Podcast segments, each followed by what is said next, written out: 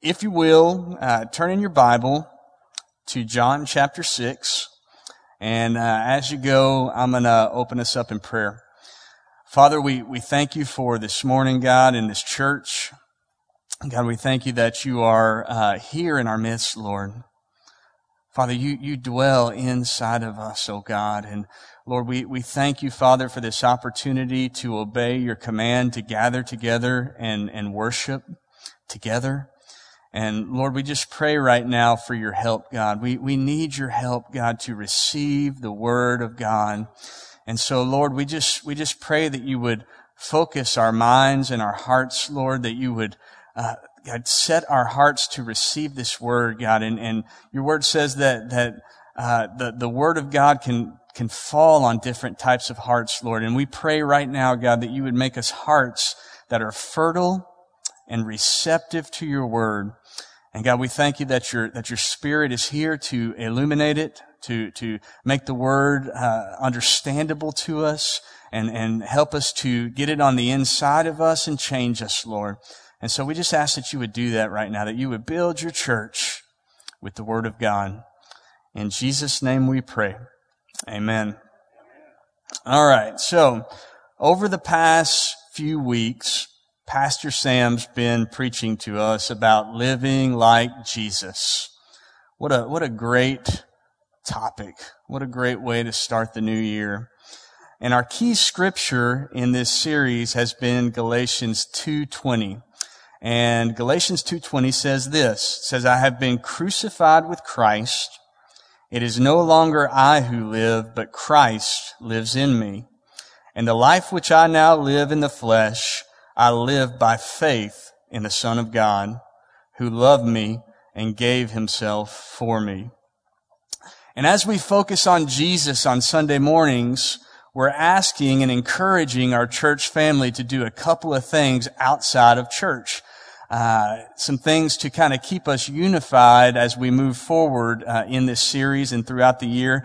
Number one is we're encouraging everyone to be reading the Gospels. Matthew, Mark, Luke, and John, the gospel witness accounts of Jesus' life. And, uh, you know, personally, I've been spending my devotional time in, in the Gospel of John. And I want to tell you, it's been so awesome and enriching. And uh, you're going to get some of that today, what, what I've been seeing in John. Uh, the second thing we're encouraging everybody to do is to pray. How many of you guys know that, that just reading the Word of God isn't enough? We need to be a people who are moved and motivated by the Word of God to pray. And, and you know, sometimes we think, man, I don't even know what to pray. Well, I want to tell you, pray the Word of God. Take what you read and, and, and take it, take, take, pick up your Bible. I do this all the time and just pray what you read. Because you know what? When, when you pray what's in the Bible, you know that you are praying God's will. And there's power in that and we can have faith in that. So be a church who prays. Uh, number three is come. We need you here. We are a body, you know, and, and a body doesn't work right if pieces are missing, right? We need every part of the body and God has placed you here for a reason. You are here not just to fill up a seat. You're not here by circumstance. You are here for a reason and we need you. And so, uh, you know, on Sunday mornings and, you know, we're about to start life groups again. I love life groups. You know, we, we come together and we have a meal together and then we learn some things about the Lord and we break up into small groups. And you know what happens in small groups is, is that you have an opportunity to minister.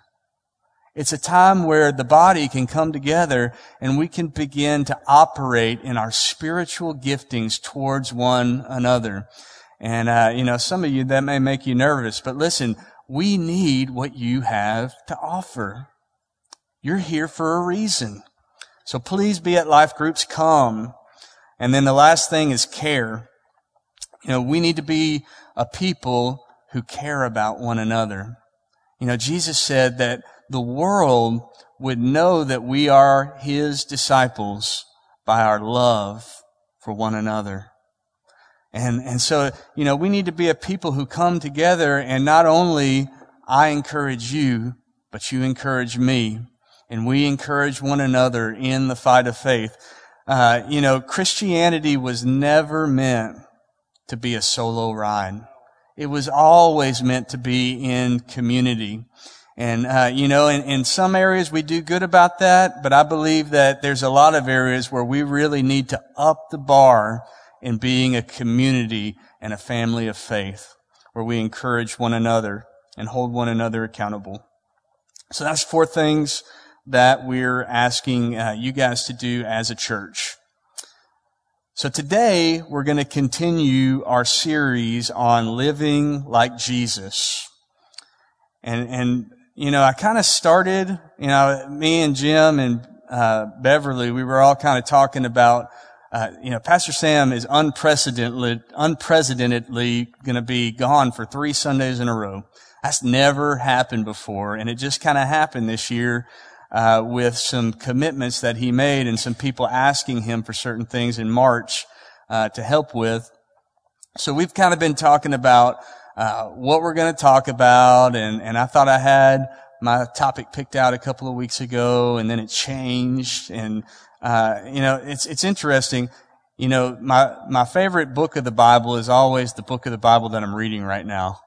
And my favorite chapter in the Bible is always the chapter in the Bible that I'm reading right now. And every time uh, I would read something, I thought, that's what the church needs. And, and so it's kind of been morphing, but this is where I landed. Uh, today we're going to talk about the power and the means by which we come to Jesus and remain in Jesus. Because how many of you know that you can't live like Jesus unless you first come to Him in faith? And you can't live like Jesus unless you remain in him right uh, in the parable of, of the vine uh, jesus said remain in me and i will remain in you. And he said when you remain in me like a vine remains in the tree then you will produce fruit right? What happens to the vine when it's severed from the tree?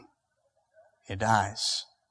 And it's the same thing with us. If we are not plugged into the Lord Jesus Christ, it doesn't matter if 15 or 20 years ago you walked up to the front of the church and said some prayer.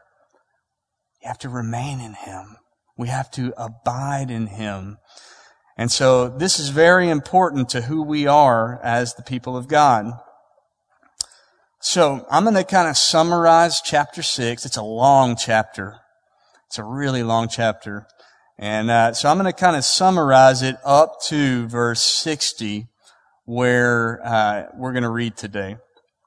So, John chapter 6. At the beginning of the chapter, it begins with very large crowds beginning to follow Jesus in the northern region of Israel called Galilee. Okay, that's where Jesus, Jesus primarily did his ministry in two spots, in the northern region of Israel called Galilee and down in Jerusalem. So this was when he was up in the north and large crowds began to follow him. In fact, over 5,000 people followed Jesus into a remote location in John chapter 6. So rather than sending the people away hungry after teaching them for hours and hours and hours, Jesus miraculously multiplies five loaves of bread and two fish to feed over 5,000 people. Now, the multitude, it says, they ate all they wanted, and the disciples even picked up 12 baskets full of leftovers. So this was just a, a huge miracle. But Jesus shows us in the rest of John chapter 6 that as awesome as it is that he has power and control over the laws of nature and the laws of physics where he can do something like this, as awesome as that is, that was not the point of why he did this miracle. The whole purpose of the miracle of feeding the 5,000 was to show the people that Jesus is the bread from heaven, that he is the bread from heaven. Now, what does that mean? You guys ever been really hungry? I remember when when me and Laura went on our honeymoon, we we uh, we had a long flight, and then we we had to take a taxi to the place where we were staying. It was like this all inclusive resort place where you just kind of walk into the restaurants, and and uh, there was just a long lapse. We didn't get to eat lunch. And, and we got there and we were looking for food and we just kind of walked into this little taco place and, and they were the best tacos we've ever had. And, and we talk about it sometimes and we're like, you know, I wonder if us being really, really, really hungry had anything to do with those tacos being so good. And I gotta imagine it did. But you know, when you're, when you're really hungry, warm bread, good bread, satisfies in such a unique and good way. So Jesus is the same way, except for our souls. He's saying, I want to satisfy you in your soul like bread satisfies your hunger. So the miracle wasn't the point, but rather it pointed to Jesus as the bread of life. But the people, if you read it, I encourage y'all to go back and read this. The people totally missed the point. They could not get it. Uh, in fact, they were only focused on the fact that Jesus had the ability to supernaturally, supernaturally fill their bellies. That's what they kept coming back to again and again. They were so impressed with the physical miracle that they actually tried to make him their king. They tried to coronate him as king. They're thinking, uh, you know, man, this guy's got power. We need to make him king over us and maybe he can deliver us from these Roman oppressors who we're under. And so they were ready to make him king right there. And the people's hearts were so far from Jesus' intentions that he left them and he hid in the mountains. And the next day he secretly crossed over the Sea of Galilee into Capernaum. Now listen, just a quick aside. We don't want to be that kind of people. We don't want to be people who so miss the intentions of Jesus that he says, you know what? I'm just going to step away from these people right now because they, they, they just, they're missing it. We want to be a people who are about the purposes of God. Amen. Lord, do that in Jesus' name.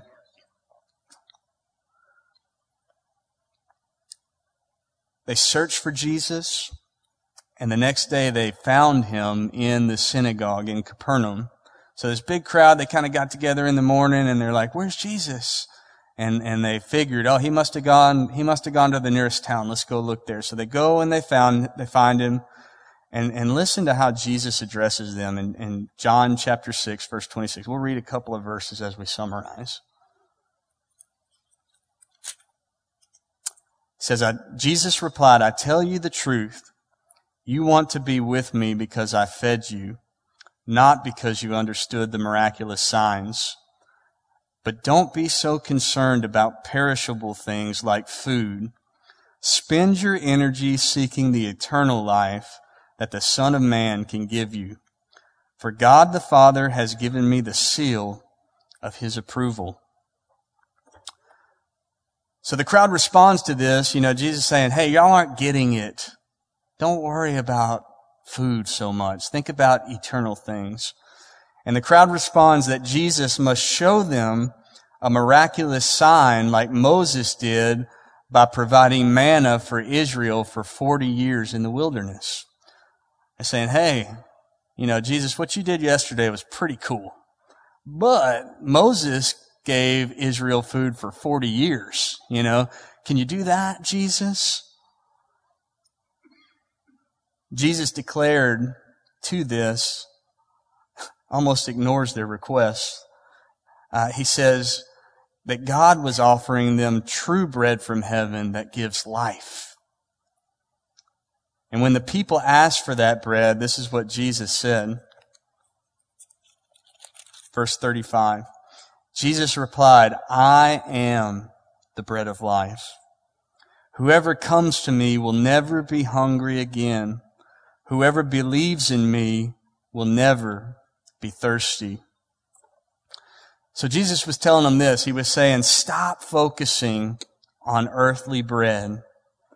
The miracle where I multiplied the bread was not about physical bread. It was about me talking. This is Jesus. I'm, I'm, I'm first person Jesus. It was about me, the true bread that satisfies and gives life. So you see, the crowd was so consumed by their physical circumstance of needing food that they failed to see that Jesus was offering himself as the bread of life. What does it mean that Jesus is the bread of life? It means that when we come to Him, He will satisfy our souls like warm bread when we are hungry or cold drink when we are thirsty. Jesus was saying that only He can satisfy the deep hunger and thirst inside of our souls. Now, listen, we try to fill that thirst with a lot of things, right? There's, there's all kinds of things under the sun that we can try to feel that thirst, that soul thirst inside of us. And you know, most of those things have their place. But I want to tell you something. Only Jesus can feel and quench the thirst and the hunger that we have in our soul. Only Him. And we can turn to uh, TV and, you know, stuff on the internet. We can turn to our jobs. We can pour our life into making money. We can fi- try to find our satisfaction in our spouse or in our kids or in, in all kinds of places. But all of those things will satisfy for a moment and then disappoint and leave you hungry and thirsty. Because the only person, the only thing that can satisfy the deepest part of us is Jesus. And so we have to be constantly putting Him at the center, putting Him in the middle. How many of you know that if the sun suddenly disappeared, all the planets would no longer have the gravitational force that keeps them in their proper rotation? And when we put Jesus at the center, all these things begin to find their proper place around Him. Okay? But when we put other things at the center, things get out of whack. So He's got to be at the center.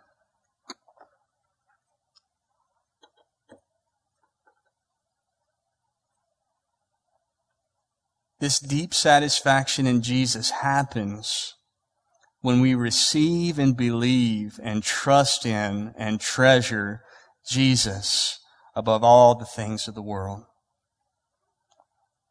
Do you do that?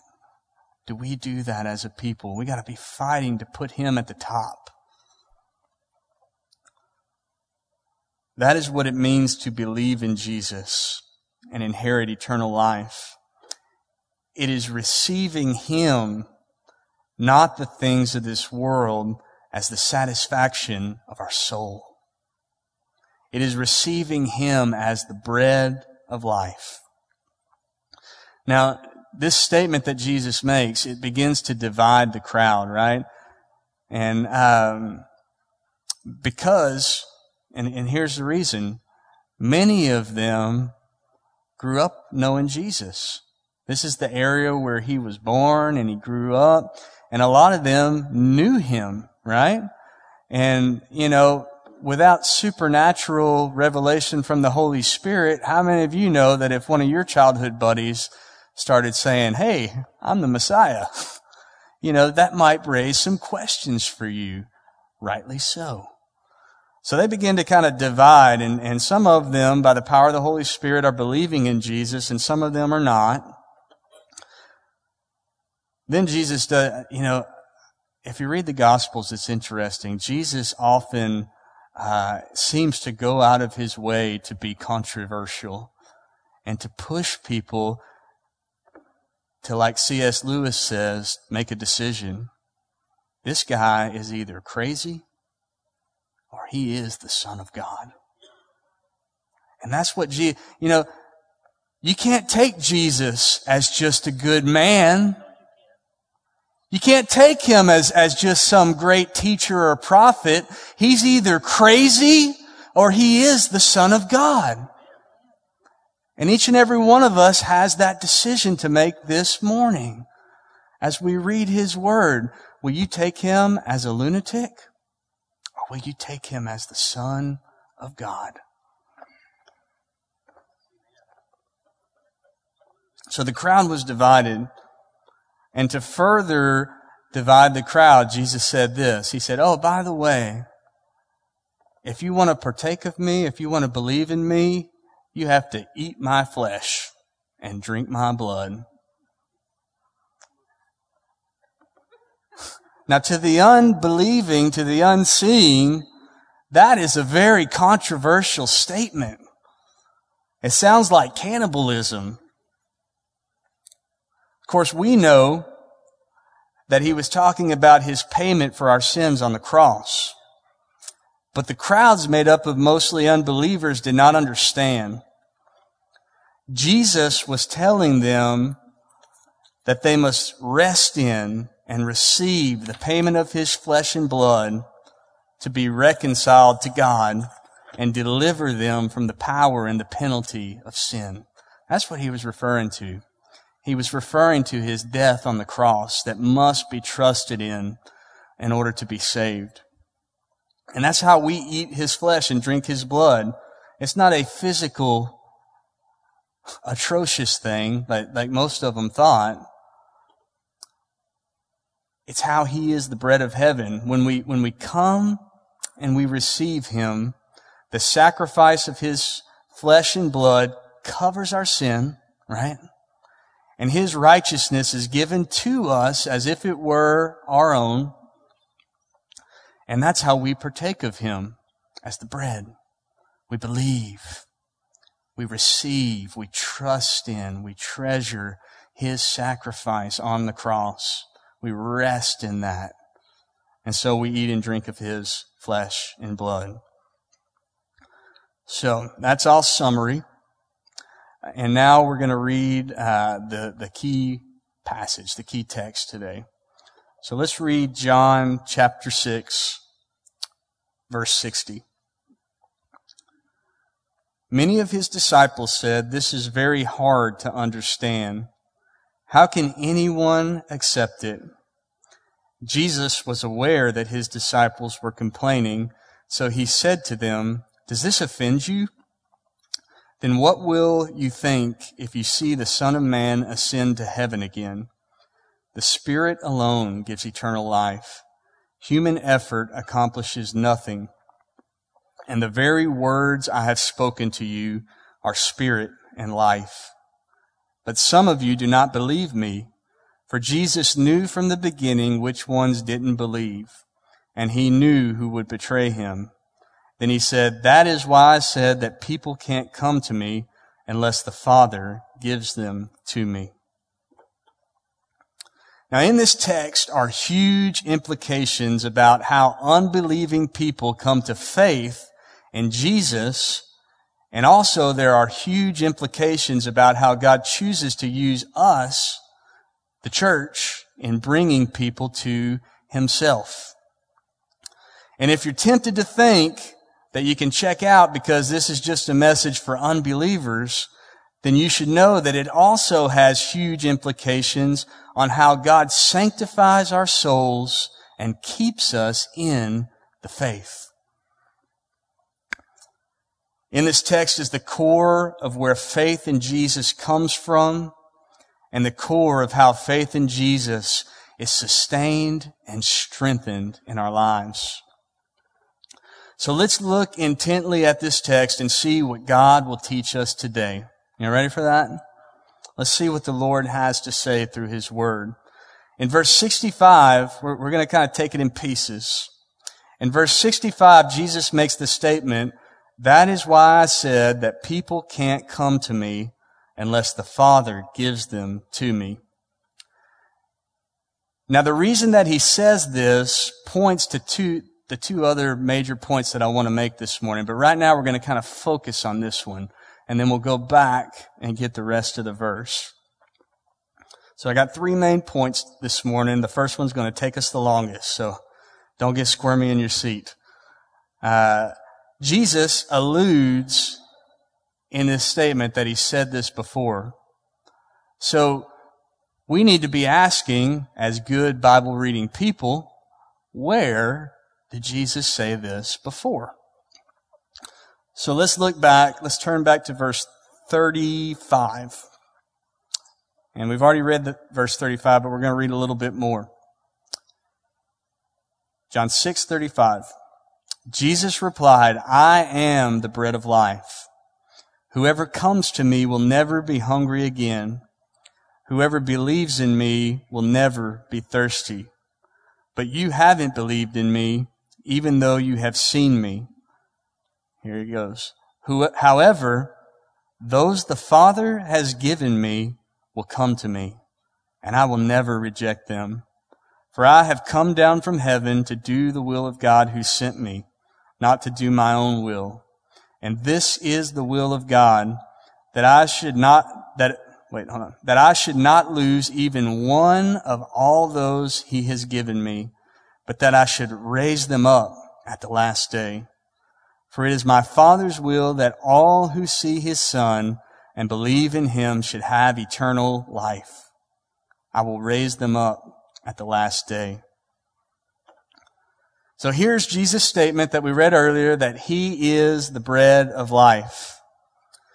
Sadly, many of the people had seen the miracle of the feeding of the 5,000 and were hearing the preaching of the gospel by Jesus himself, but they're not believing.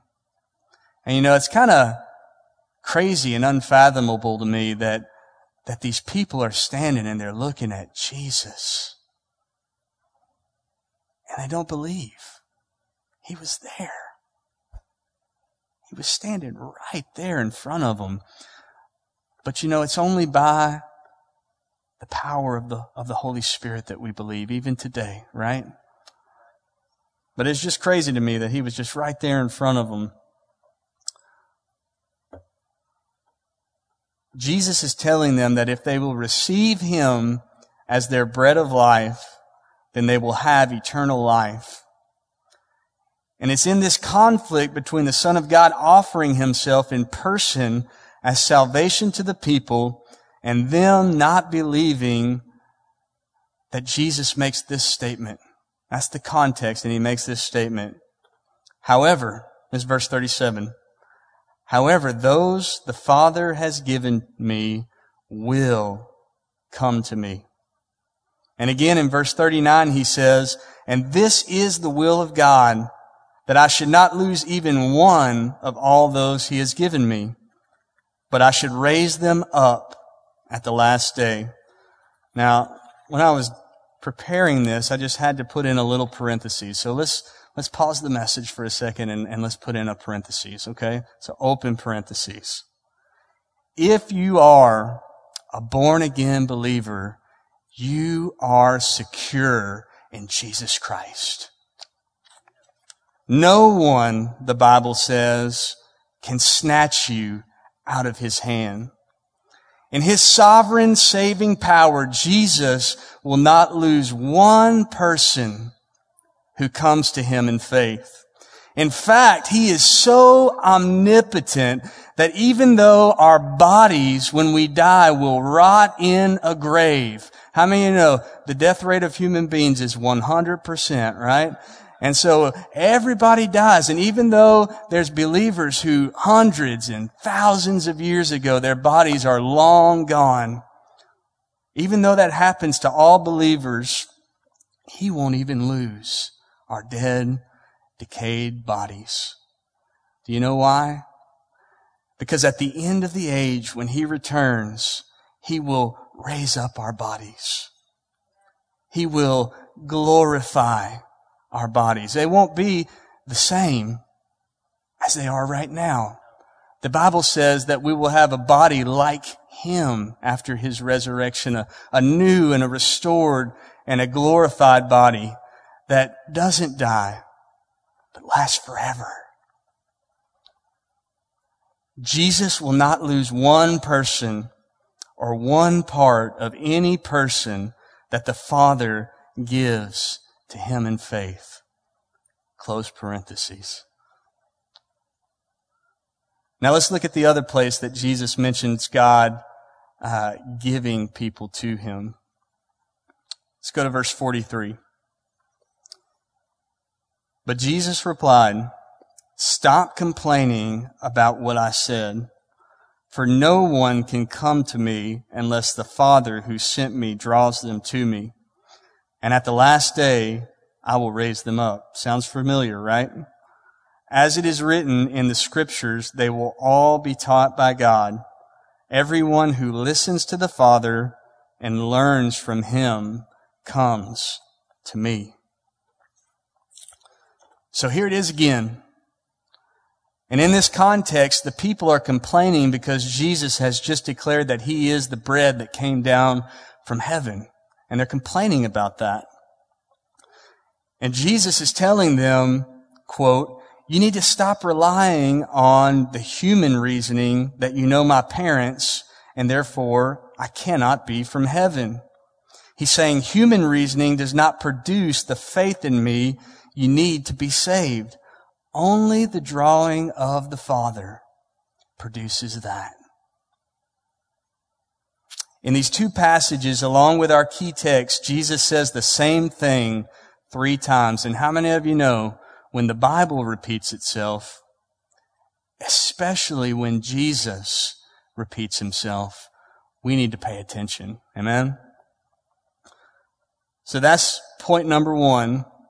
All that time for point number one uh, is this.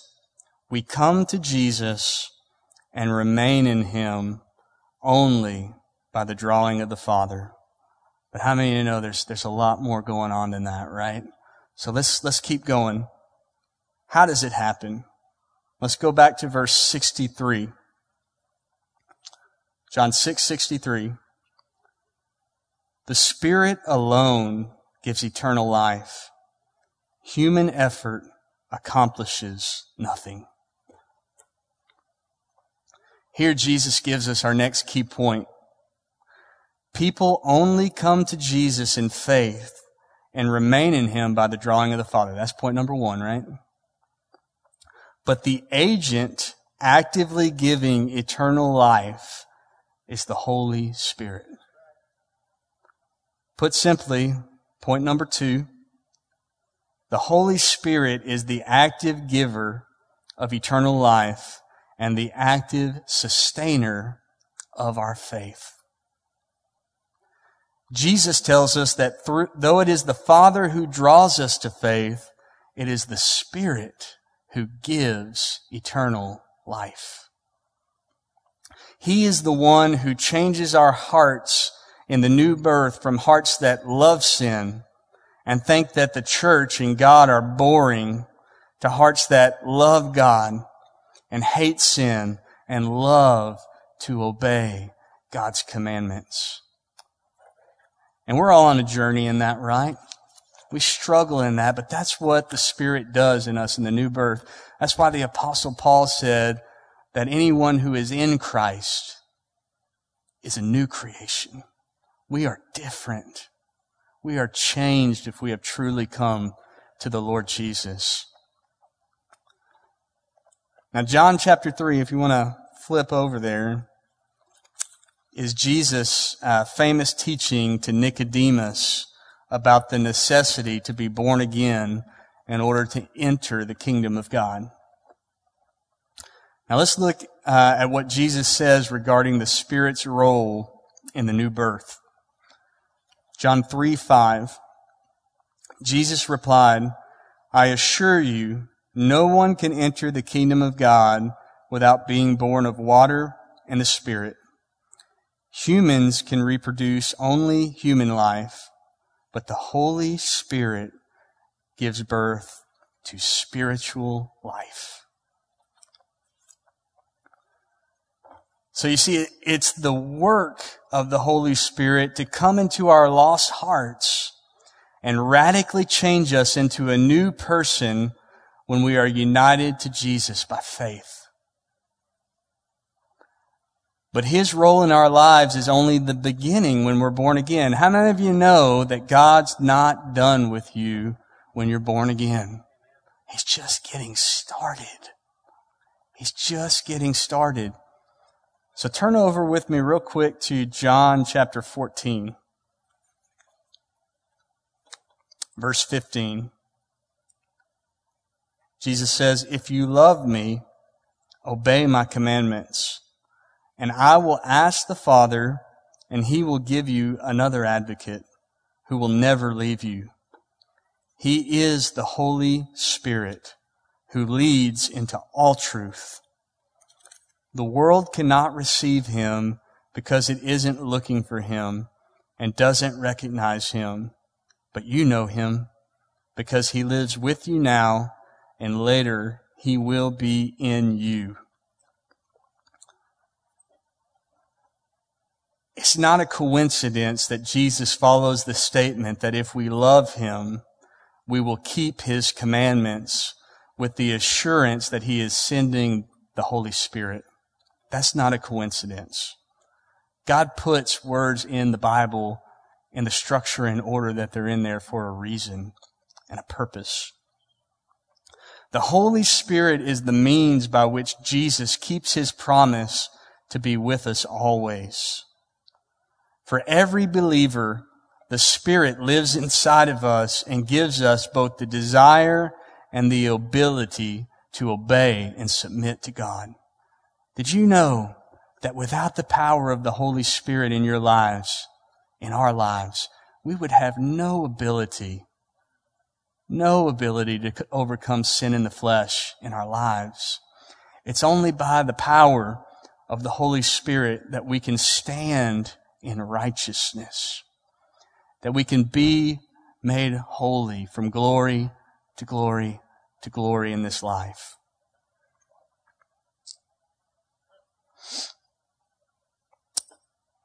God did not create a, did not create in us the new birth and leave us. He is active inside of us, keeping us in the faith. It is only by the power of the Holy Spirit that we were born again, but it is also only by the power of the Holy Spirit that we have woken up each day since then, still believing in Jesus. It's by His power. It is not by our will. It's by His power. Now let's go back to John 63, 663 for the last point. Let's read it. The Spirit alone gives eternal life. Human effort accomplishes nothing. And here it is. And the very words I have spoken to you are spirit and life. Let's recap the first two points before we state the third. We come to Jesus and remain in Him only by the drawing of the Father. The Spirit is the active giver of eternal life and sustainer of our faith. And this last sentence of verse 63 gives us the means that the Spirit uses to bring us to faith and keep us in the faith. It is the Word of God. Specifically, the Word of Jesus. So our third main point today is this the means that the Spirit uses to bring us to faith and keep us in the faith is the Word of God, specifically the Word, Jesus Christ. Now I want you to look, again, God puts these words in the text in structure and order on purpose. So let's, let's kind of look at the flow here.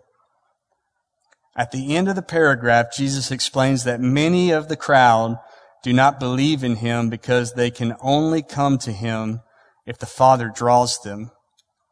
This statement supports his statement in the first half of verse 63, in which he addresses the complaining of his, of his disciples by saying that their human effort to understand him as the bread of life is pointless because it is the Spirit who gives eternal life. So he's telling them that in order to have faith in him as the bread of life and be saved, they need the power of the Holy Spirit who gives eternal life. Y'all, y'all jiving with me here? Then he makes this amazing point.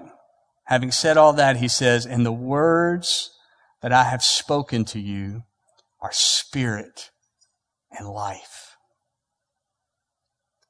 Now this is how faith and salvation works itself out in the physical world. And because this is the way that it works itself out in the physical world, it has extreme importance to us, the church, who minister and operate here in the physical world, right?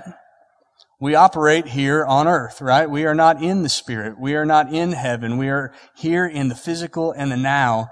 So it has huge implications to us.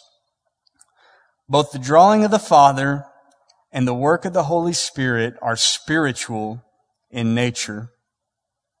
The physical means of both initiating and sustaining faith is the hearing of the Word, especially the Word of Jesus. And just to clarify, so that we don't think, well, what, well, I just need to read the Gospels and then I'm good. You know, just to clarify that that is not the case, John 1, 1 tells us this, that Jesus is the Word. So it's not just the red. Jesus is the Word. So when he says, my Word is spirit and life, he's not just talking about the quotation marks that are in red. He's talking about all of the Word of God. Spirit and life. The apostle Peter can teach us a lot about this if we continue to read the verses right after this passage. So let's, let's pick up in verse 66 here and see what Peter has to say. It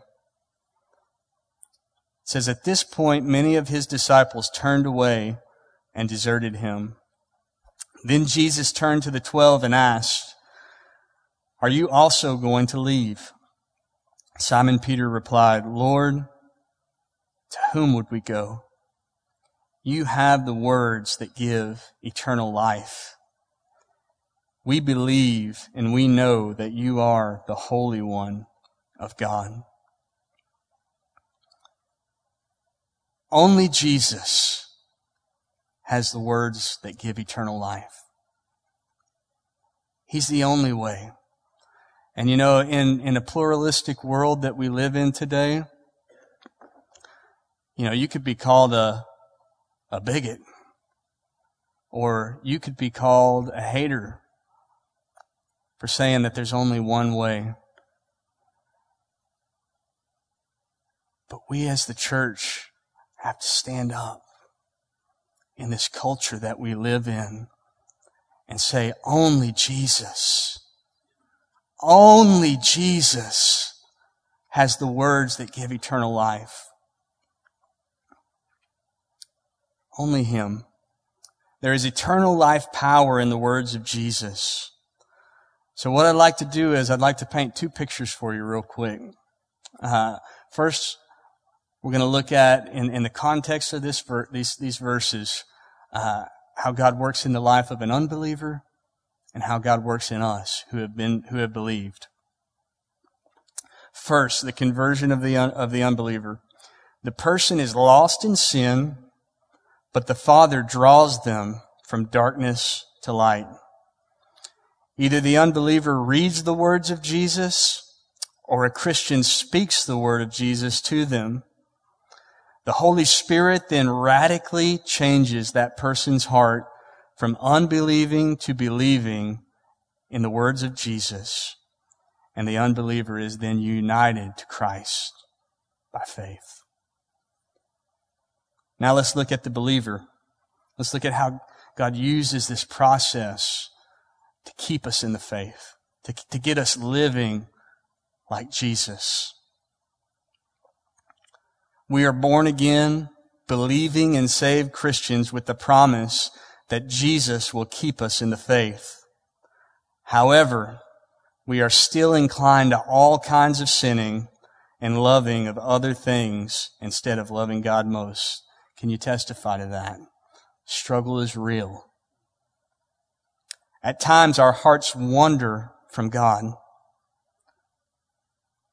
but the Father draws us back to Himself. You know, sometimes I think, how did I get where I am? Gosh. you know, everything didn't go right for me. And sometimes I think, how did I get here? It's God. He's faithful. It's just Him. I'm not here. You're not here because we figured it out or because we're so good. God drew us. It's Him. So God draws us back to Jesus. We read or hear the words of Jesus. The Spirit leads us into all truth, fanning the flames of our faith and keeping us in the faith. That's how He does it in us.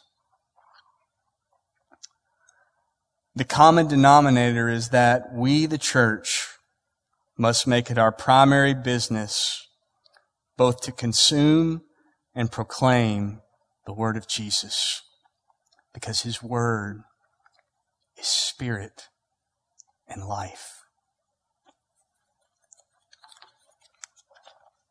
The implication in our evangelism is that if we will simply be faithful to proclaim the gospel, God will save unbelievers by draw, by his drawing and the power of the Holy Spirit. Listen, to be a successful evangelist, you don't have to be extremely intelligent. You don't have to be some super speaker or or someone who can explain why creation is true and evolution is not. Listen, we got to get past all that. We've got to be a people who trust God and speak the simple gospel that God is calling people to turn from their sin to Him by faith in Jesus Christ and trust in the supernatural drawing of the Father and the supernatural changing of the Holy Spirit. The implication for our walk with God is that if we will be faithful to consume the Word of Jesus, God will draw us and the Spirit will keep us in the faith. So there's great power in the word of Jesus. And if we are ever going to live like Jesus, we have to be faithful to his word. So my closing exhortation to you today is to look to Jesus. Look to him as the light of the world. Look to him as the living water. Look to him as the bread of life. Look to him as the gate to salvation. Look to him as the good shepherd. Look to him as the way, the truth, and the life, the only way to God. Look to him as the resurrection and the life. Look to him. Be busy about being in God's Word, all of which is the Word of Jesus, but especially about going to the Gospels again and again and again. Because the words of Jesus are spirit and life. It's time to go. If you would like some resources that I use that are proven in my life, come talk to me after church. I was going to say it here, but I'm out of time. So let's pray. You guys can stand to your feet. Heavenly Father, we, we love you and we praise you, God. We, we thank you, God, that you are calling us, your people, to live like your Son, Jesus Christ. Lord, we pray that we would look to your word, God. and we wouldn't look to ourselves, that we wouldn't look to the things of this world, the treasures of this world, God, but that we would look to Jesus in the Word of God. Father, we thank you that you have given us in your Word everything that we need to, sus- to sustain our souls, Lord. Lord, we thank you that you have given us all that we need to live a rich and abundant life. Lord, I pray that you would destroy in our hearts the lie of the enemy, that if we just had more of this world, then we would have fullness of life. But God, I pray that each and every person in this place would be content with where they are, with where we are, God, and, and, and look to Jesus. Look to Jesus for fullness of life. God, we thank you that your word is spirit and life, Lord. And, and Father, we just believe and trust in you today to conform your people into the image of your Son, Jesus Christ. In Jesus' name we pray. Amen. Hey, listen, before we go, before we go, real quick, two minutes. There may be somebody here and, and you may be at the crossroads of saying, man, I don't, I don't think the Spirit's ever done that in me. I don't, I don't think I've ever been born again. Let's go back to the choice that He's offering us today. We see Jesus before us saying, I am the bread of heaven. I am the bread of life. And today you have a choice. You can either say that guy doesn't know what he's talking about or he is the son of God. And I just, I just pray that if that's you today, let's, let's pray. I pray that if that's you today, that, that you would trust in and believe in Jesus just right now. Say, yes, Lord. Say, yes, Lord. Because this is the gospel that though we were born in sin and the wrath of God is against us and we deserve to be punished forever, Jesus Christ came and he died on the cross for you.